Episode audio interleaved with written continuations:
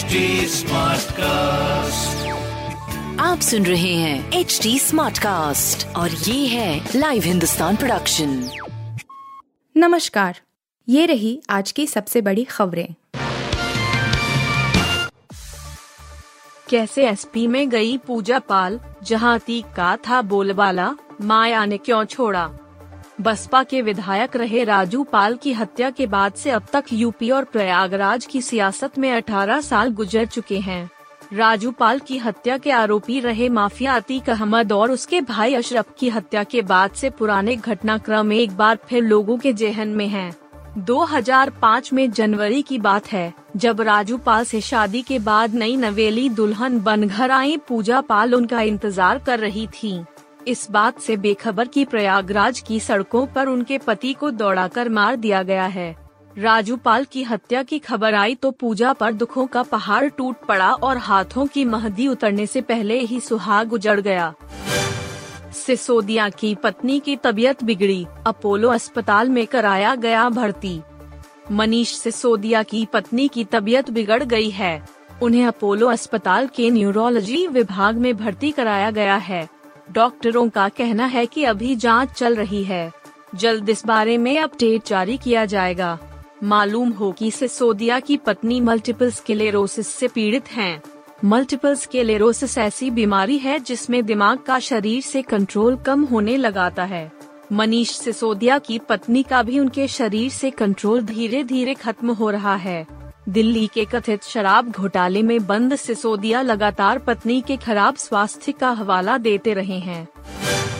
आनंद मोहन को चुनाव लड़ाने की तैयारी, रिहाई के बाद क्या है प्लानिंग पूर्व सांसद आनंद मोहन सिंह की रिहाई से पहले बिहार की राजनीति में कई तरह की अटकलें लगने लगी हैं।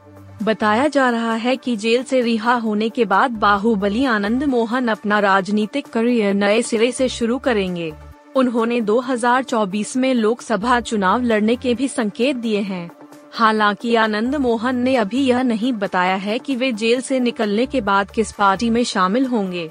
उनके लिए आरजेडी और जेडीयू के साथ साथ अन्य दलों के दरवाजे खुले हैं। मुस्लिम पर्सनल लॉ बोर्ड के यूपी अध्यक्ष पर एफआईआर, योगी पर बयान का मामला। प्रयागराज में अतीक अशरफ हत्याकांड में योगी सरकार पर टिप्पणी करने वाले Muslim personal law board of India के प्रदेश अध्यक्ष हाफिज नूर अहमद रजा अजहरी के खिलाफ मुकदमा दर्ज हो गया है।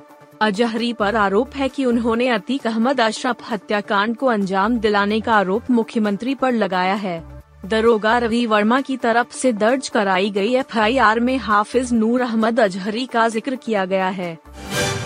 पहलवानों को दिया जा रहा पैसों का लालच, बजरंग पुनिया का बड़ा आरोप।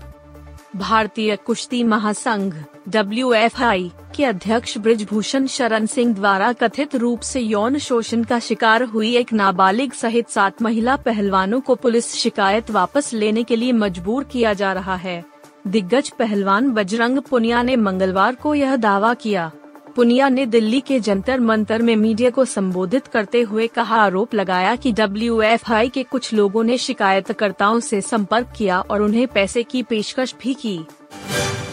आप सुन रहे थे हिंदुस्तान का डेली न्यूज़ रैप, जो एच टी कास्ट की एक बीटा संस्करण का हिस्सा है। आप हमें फेसबुक ट्विटर और इंस्टाग्राम पे एट एच टी या podcasts@hindustantimes.com पर ईमेल के द्वारा सुझाव दे सकते हैं